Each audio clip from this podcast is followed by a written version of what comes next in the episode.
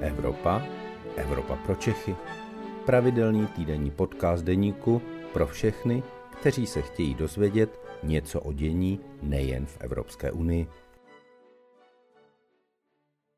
Na úvod krátký přehled zpráv z Evropy.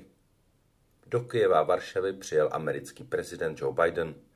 V Kyjevu slíbil pomoc Ukrajině v hodnotě půl miliardy dolarů a z Varšavy vzkázal Rusům, že s nimi Západ nebojuje a že válkou je vinný ruský režim. V Moskvě ale žijí zjevně jinou realitu. Tamní prezident Vladimír Putin prohlásil, že válku začal Západ a Rusko se jen brání. To už není hodno komentáře, ale spíš psychiatra a umístění do dlouhodobé izolace v léčebně či vězení pro válečné zločince. Na Mnichovské bezpečnostní konferenci vystoupil nový český prezident, zatím jen zvolený, generál Petr Pavel. Pak s ním dělal rozhovor CNN. Česko má novou politickou hvězdu a bude těžké si na to po dvou předchozích nevěstných prezidentech zvyknout.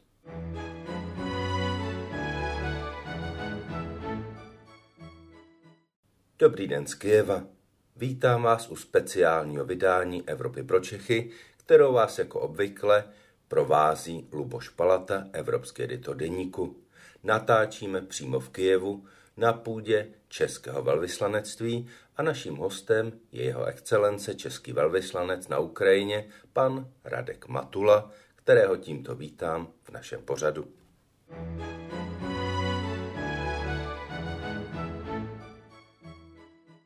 Pane velvyslanče, eh, Kiev zažil pondělí eh, velkou událost příjezd amerického prezidenta Joea Bidena. Do Kieva už přijel leckdo, včetně většiny Evropské komise, ale tohle je asi i z hlediska Ukrajiny něco výjimečného? Jednoznačně. Je to velká událost, je to velká symbolika, je to výraz obrovské podpory ze strany Spojených států. Kromě té symboliky samozřejmě aspoň se začínají ty informace objevovat. Je to i o pokračování pomoci ze strany Spojených států a teď mám na mysli především tu pomoc vojenskou, to znamená dodávky vojenské techniky a zbraní. Spekulace kolem cesty prezidenta USA do Evropy, do Polska se objevovaly delší dobu. Všichni si samozřejmě kladli otázku, jestli to zůstane pouze při té návštěvě eh, Polska, jestli se prezident Zelenský vydá do Polska, aby se s americkým prezidentem setkal. Ti odvážnější samozřejmě spekulovali na téma, jestli se Joe Biden neobjeví v Kijevě a dneska ráno, když jsme viděli bezpečnostní opatření eh, ve městě a na některá místa jsme měli problém se dostat, tak eh, to bylo víceméně jasné, že asi půjde o návštěvu eh, Joea Bidena, tím spíš, že jsme věděli, že, že ten Blinken je v Turecku, tak pak už se nabízel jenom ministr obrany, ale pak nějak jsme si říkali, že to bude spíš, spíš přímo prezident. Co tyhle cesty eh, Kyjevanům, Ukrajincům přináší? Ono to přece jenom trvá opravdu hodně dlouho těmi vlaky. Eh, je to opravdu pro ně důležité, že vědí, že ten svět na ně nezapomněl, že ti lidé váží tu cestu sem a přes ty obtíže, které tady jsou, prostě sem přijedou. Uh, tak pane Palato, jste si odpověděl na, na, na svou otázku. Uh, je to uh, samozřejmě výraz obrovské, obrovské podpory a pro Ukrajince je to velká morální podpora v tom jejich boji za, za svoji nezávislost. Víte co, já eh, jsem tady sedmým rokem a často jsem slýchával od ukrajinských představitelů slova, že eh, Ukrajina bojuje eh, nejenom za sebe, za Ukrajinu, za svoji územní celistvost, za svoji nezávislost, ale že vlastně bojuje i za Evropu, za bezpečnost v Evropě. Mnohdy se to mohlo zdát jako fráze, ale minimálně počínaje únorem 2022 se ukázalo, že to fráze není, protože Ukrajina skutečně skutečně v tuto chvíli brání nejenom sebe, ale brání vlastně celou, celou Evropu. Ukazuje se, že Ukrajina bojuje za hodnoty, které my sami vyznáváme.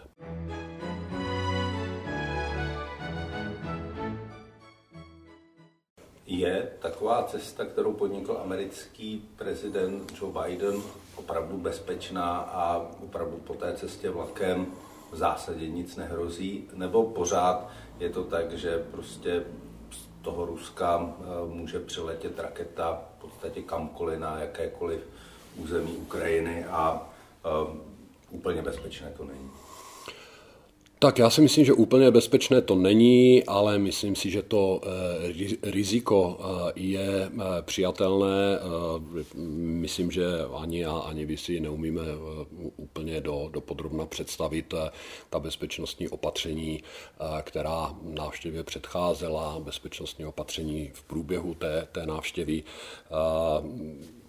Nevím, jestli v Moskvě měli tu informaci, dnes jsem viděl na nějakém na, nějakém, na nějaké sociální síti eh, debatu eh, nějakých ruských eh, politologů, ruských představitelů, kde někdo tvrdil, že Moskva byla o té cestě informována. Ne, ne, nevím, nemohu, nemohu to, to posoudit, ale těch cest evropských světových eh, představitelů eh, do Kijeva po té trase z Polska, eh, většinou vlakem do, do Kijeva, byla celá, celá řada.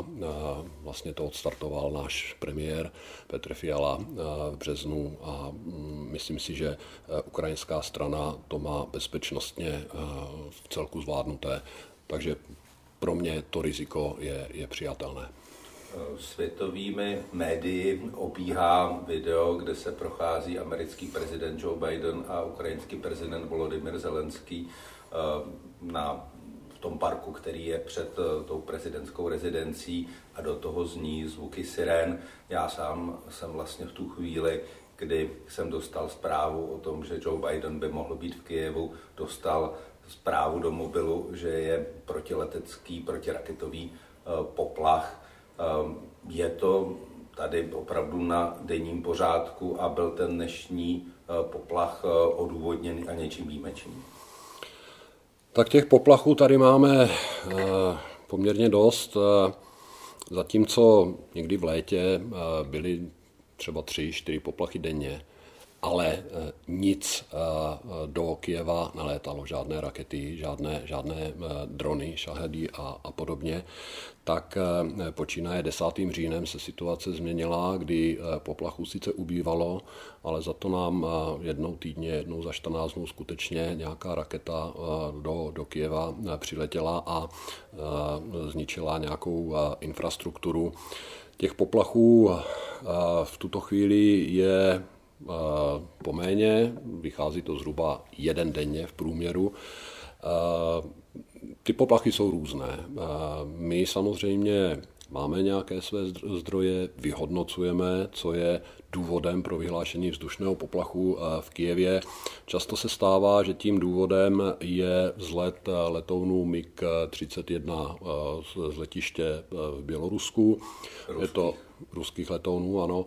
Je to, je to letoun, který může nést supersonickou raketu Kinžál, a protože ta raketa je příliš rychlá a byly tady případy, kdy raketa dopadla, nebylo jich moc, ale byly případy, kdy raketa dopadla a teprve pak se vyhlašoval poplach, tak v momentě vzletu tady těch letounů, které mohou nést ty rakety Kinžál, tak se na celém území Ukrajiny automaticky vyhlašuje poplach.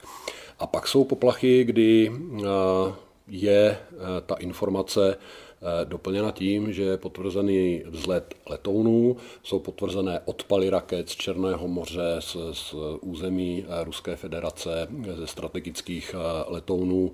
A pak máme dokonce informace, kdy by se mohl očekávat dopad tady těch raket v Kijevě, tak pak samozřejmě ta naše bezpečnostní opatření, pokud jsou potvrzené odpaly raket, jsou úplně jiná eh, než eh, v případě toho, toho vzletu eh, letounu v Bělorusku.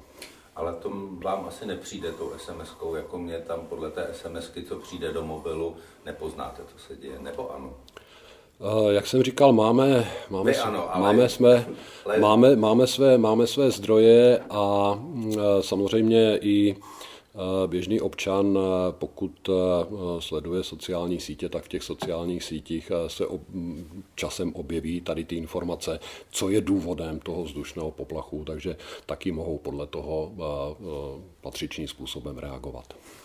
Pokud si vzpomínám, tak už se stalo ale, že Rusové pravidelně útočí na infrastrukturu, na elektrárny, na vodárny, plynárny a podobné věci, na továrny zřejmě, zřejmě na nějakou vojenskou infrastrukturu. Ale už se stalo, že vlastně jedna z těch raket dopadla velmi blízko centra. Byl to ojedinělý případ, nebo se to stalo během toho roku víckrát? Tak počínaje tím 10. říjnem eh, těch útoků bylo několik a byly skutečně dopady raket eh, anebo eh, těch bojových dronů v Kijevě. Já, co jsem tady zažil, tak asi nejblíže ambasády to bylo možná právě toho 10. října, kdy to bylo nějakých 900, 900 tisíc, tisíc metrů od ambasády. Aha. Jinak eh, je eh, fakt, že eh, většinou ty útoky jsou vedené proti kritické infrastruktuře, energetické objekty a ten, ten rádius od nás, od ambasády, bývá tak do 5, 6, 10 kilometrů. Čili ale to znamená, když se podíváme na mapu Kyjeva, tak 5, 6, 10 kilometrů od ambasády to pořád ještě jsou uh, obydlené části města, to jsou ještě místa, kde normálně žijí lidé, takže i tam dnes ty rakety dopadají. Dopadají, dopadají eh, na, na objekty, které jsou skutečně eh, v blízkosti míst, kde, kde běžně žijí obyvatelé Kijeva. Je to samozřejmě pro, pro všechny problém, protože nikdy nevíme, kam ta raketa míří nevíme, nevíme kam dopadne. Není úplně kvalitní. Eh, počty eh, těch přesných raket, eh, které Rusko má k dispozici, jsou menší a menší, takže se čím dál tím více používají méně přesné rakety.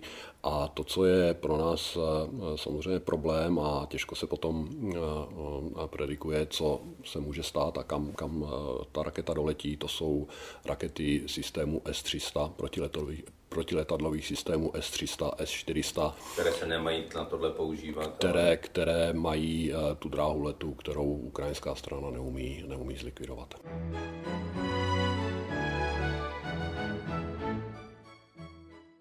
Co tohle znamená pro fungování České ambasády, uh, pro vaše zaměstnance, pro vás osobně? Žít v takovém městě, kam prostě občas nějaká raketa dopadne. Tak nehledě na eh, ty útoky, které jsou v poslední době skutečně pravidelné, tak eh, hlavní město Ukrajiny eh, žije, podniky služeb fungují, nemůžeme si stěžovat na zásobování potravinami a, a takovými těmi běžnými produkty běžné, běžné spotřeby, ale Samozřejmě není to, není to příjemné, ty, ty pravidelné poplachy, křičí tady na nás sirény z ulice, v noci nás budí aplikace v mobilu, která, aplikace, která je nainstalovaná a upozorňuje nás na vzdušný poplach. Dost často je to skutečně v noci, ve dvě hodiny v noci, ve čtyři hodiny nad ránem.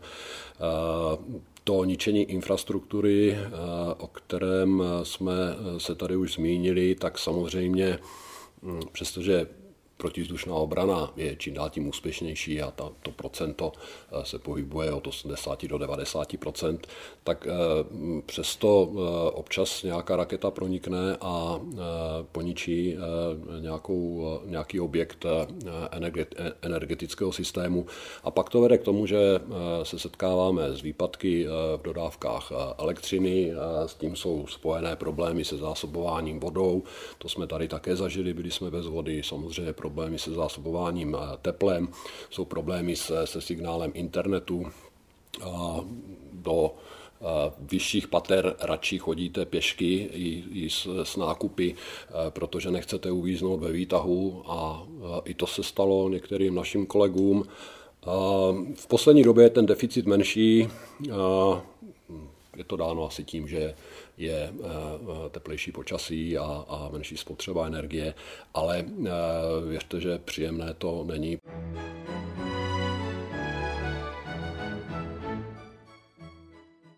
Kromě těchto komplikací toho denního života je asi hodně složitá cesta domů, když jste tady bez rodin. Um, trvala dvě hodiny, dnes to trvá kolik den? Je to uh, opravdu složité. Uh, jsme tady bez rodin, jsme tady bez dětí, uh, nemáme umožněno, abychom tady měli rodinné příslušníky, protože jsme v té kategorii zastupitelských úřadů, kde to prostě nejde, nelze. To cestování domů je, je komplikované, není to tak komplikované, jako když jsme se evakuovali, jeli jsme 67 hodin, ale přesto, eh, když jedeme do Prahy, eh, tak eh, máme na výběr vozidlem a je to nějakých 16 hodin, je to, je to únavná cesta. Můžeme jet vlakem, můžeme jet autobusem, můžeme kombinovat dopravní prostředky, ale pak je to ještě, ještě delší než tím, než tím autem. Ještě složitější je to při návratu eh, do Kijeva, protože my musíme plánovat tu cestu tak, abychom se do Kijeva, do svých domovů vrátili ještě předtím, než začne platit zákaz vycházení. Takže cesta zpět do Kijeva nám trvá vlastně dva dny. Musíme na trase eh, přespávat a a ten, eh, ten zákaz vycházení, eh, který tady je, ten platí od 23 hodin do 5, to je takhle neustále. Pokud jde o eh, Kijev, tak je to tak, jak jste řekl, od 23. hodiny do 5. hodiny ranní. V každé oblasti je to, je to trochu jinak. Někdy je to delší, někdy je to dokonce kratší a pokud se nemýlím, tak je snad jediná oblast, která vůbec nemá zákaz vycházení a to je Zakarpatská oblast. Takže je to, je to samozřejmě složité, to cestování. Samozřejmě rodiny o nás e, mají obavy, nebudu říkat, že ne, protože vidí e, ve sdělovacích prostředcích, co se tady děje, takže je jenom přirozené, že mají, že mají o nás strach ten, ten život tady je eh, zvláštní, protože eh, stále máme na očích, ať už je to na hotelu nebo tady eh, na úřadě ve svých kancelářích evakuační zavazadla, spacáky, karimatky, jsme připraveni na všechno, tak je to, je to náročnější, než, než to bylo před tou invazí.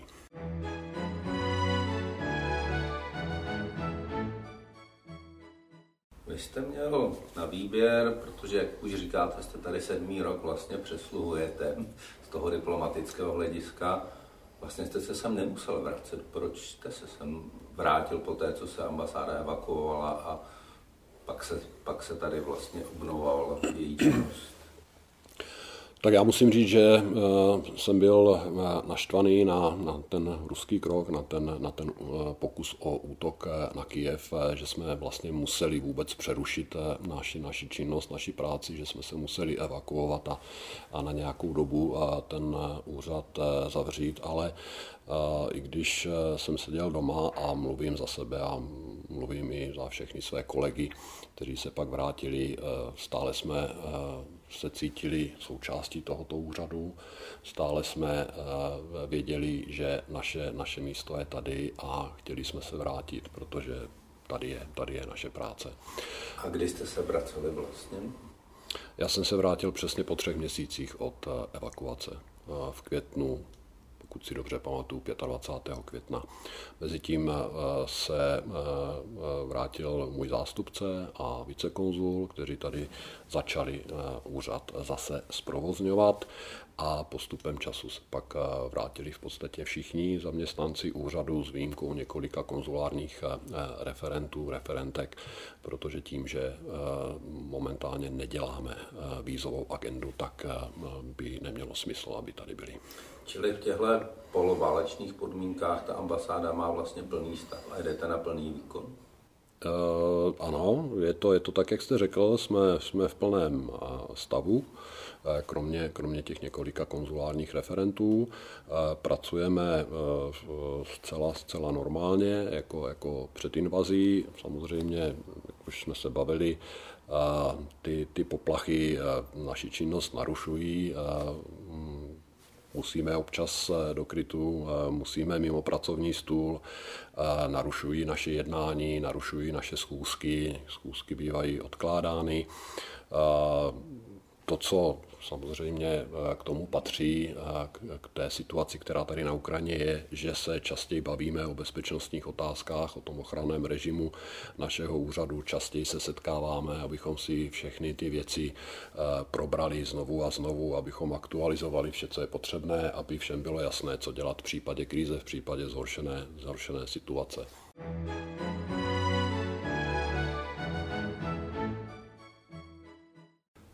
Česká republika patří mezi skupinu zemí, které Ukrajině pomáhají nejvíce. Je to vidět i na vaší práci, je to cítit, že prostě význam České republiky eh, z pohledu Ukrajinců výrazně stoupl za ten rok války. Česká republika tady měla eh, vždycky dobrý zvuk, eh, dobré jméno. Byli jsme bráni jako e, země, která e, rozumí těm problémům této země. Přes to, co říkal pan prezident Milošem.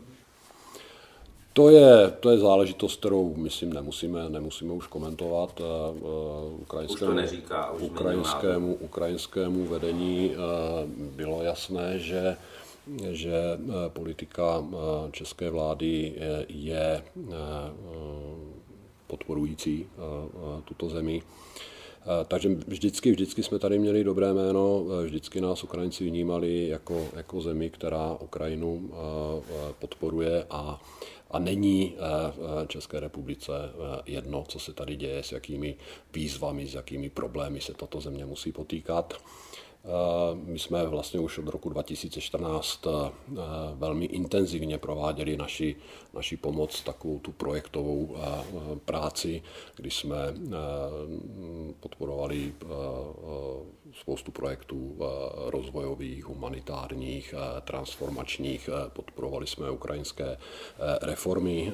To vytížení v současné době je samozřejmě ještě, ještě větší, protože Ukrajina je nyní v řadě oblastí a, a těch našich pracovních agent eh, prioritou, což samozřejmě přináší více, více práce, více požadavků na nás. Eh, je, máme více úkolů, všechno je daleko hektičtější termíny se neustále zkracují, víte, jak se to říká, eh, včera bylo pozdě, všechno, všechno strašně spěchá.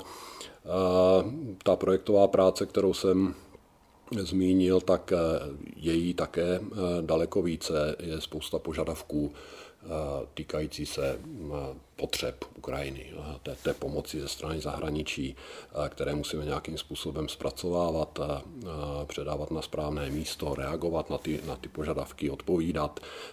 Musíme připravovat náměty na jednotlivé projekty a, a na to, kde si myslíme, že by bylo nejvhodnější pomáhat, v jakých oblastech. Musí se to vykomunikovat s příjemcem té pomoci.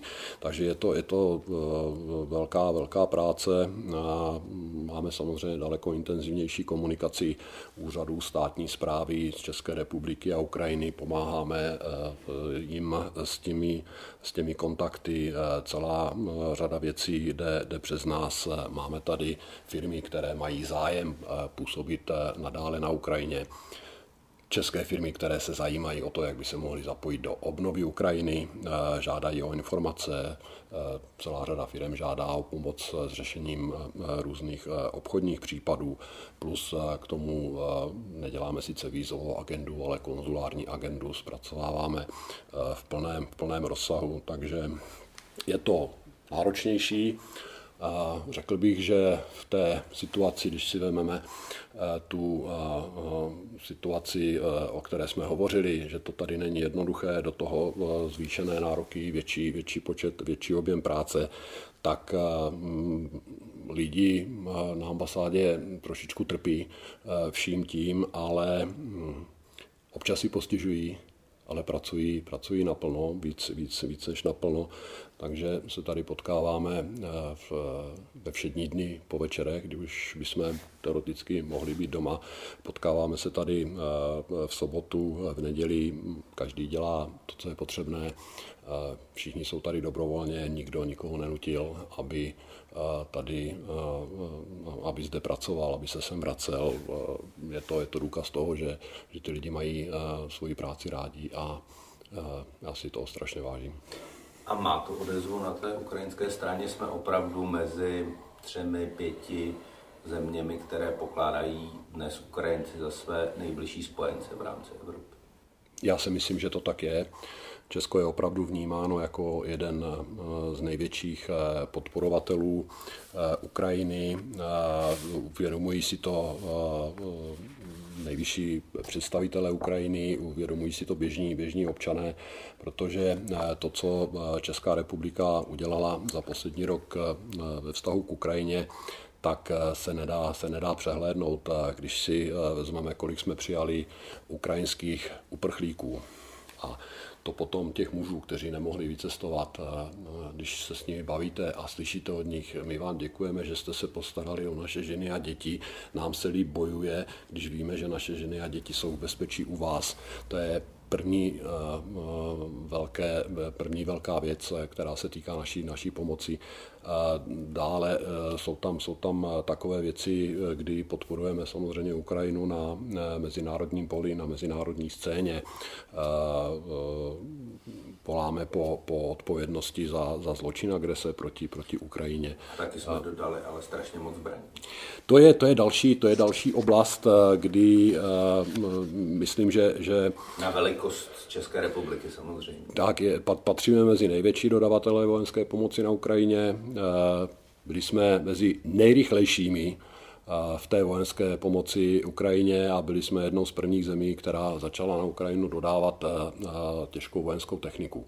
Ty počty samozřejmě eh, odpovídají naší, naší velikosti, našim možnostem, ale vytvářeli jsme takové, takové precedensy, ať už jde o, o tanky, raketomety, eh, vrtulníky. A nadále jednáme na mezinárodním poli a snažíme se prosazovat pokračování a zvýšení té vojenské podpory pro Ukrajinu to, co, když jsem zmiňoval tu mezinárodní scénu a mezinárodní podporu Ukrajiny, tak je to i naše činnost v oblasti prosazování sankcí vůči Rusku. Takže je toho, je toho celá řada a jak říkám, na Ukrajině je to velmi, velmi vnímáno a skutečně jsme považováni za, za velké spojence Ukrajiny a za velké podporovatele.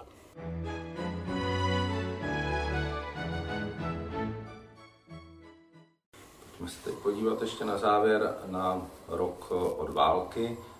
Při pohledu z Česka, ze zahraničí, eh, někdy vypadá Ukrajina, že je tím rokem války vyčerpaná, že ty útoky na eh, ukrajinskou infrastrukturu eh, Ukrajinu těžce zasáhly. Když sem člověk přijede, tak ale tehle dojem nemá. Je to správný dojem, že Ukrajina opravdu zdoruje překvapivě, až překvapivě dobře a je nadále velmi silná, velmi jednotná a připravená v té válce pokračovat tak dlouho, jak bude potřeba. Je to, je to tak. Eh, to, co jsme tady zažívali před rokem, těsně, těsně před tou invazí, když jsme uvažovali o tom, eh, jaká je pravděpodobnost toho, že dojde k útoku na Kijev, Všichni jsme se domnívali, všichni, většina eh, lidí se domnívala, že eh, dojde eh, k, k nějaké intenzifikaci bojových operací na východě Ukrajiny, případně na jihovýchodě Ukrajiny.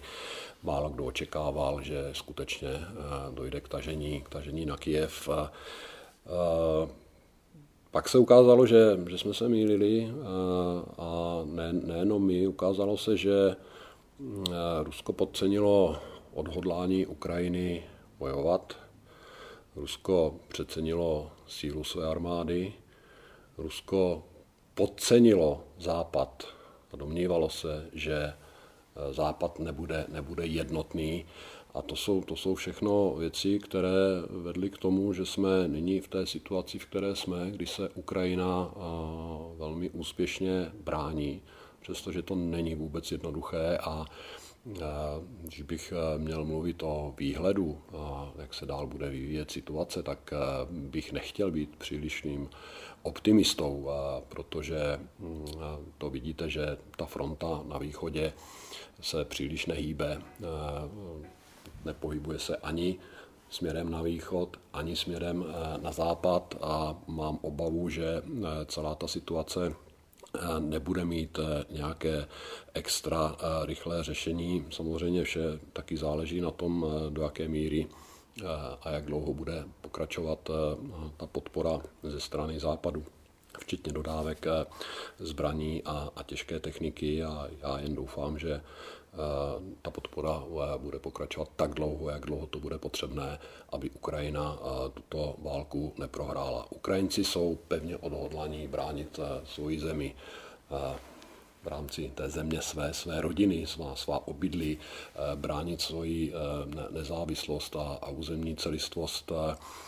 To procento obyvatel, kteří nejsou v tuto chvíli připraveni na nějaké ústupky, kompromisy, myslím, třeba teritoriální ústupky, tak si myslím, že se pohybuje někde až kolem 90%.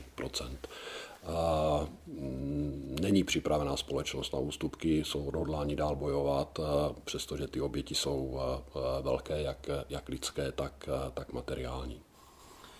Pokud jde o nějakou rekonstrukci, výhled Ukrajiny, Eh, jako člena Evropské unie.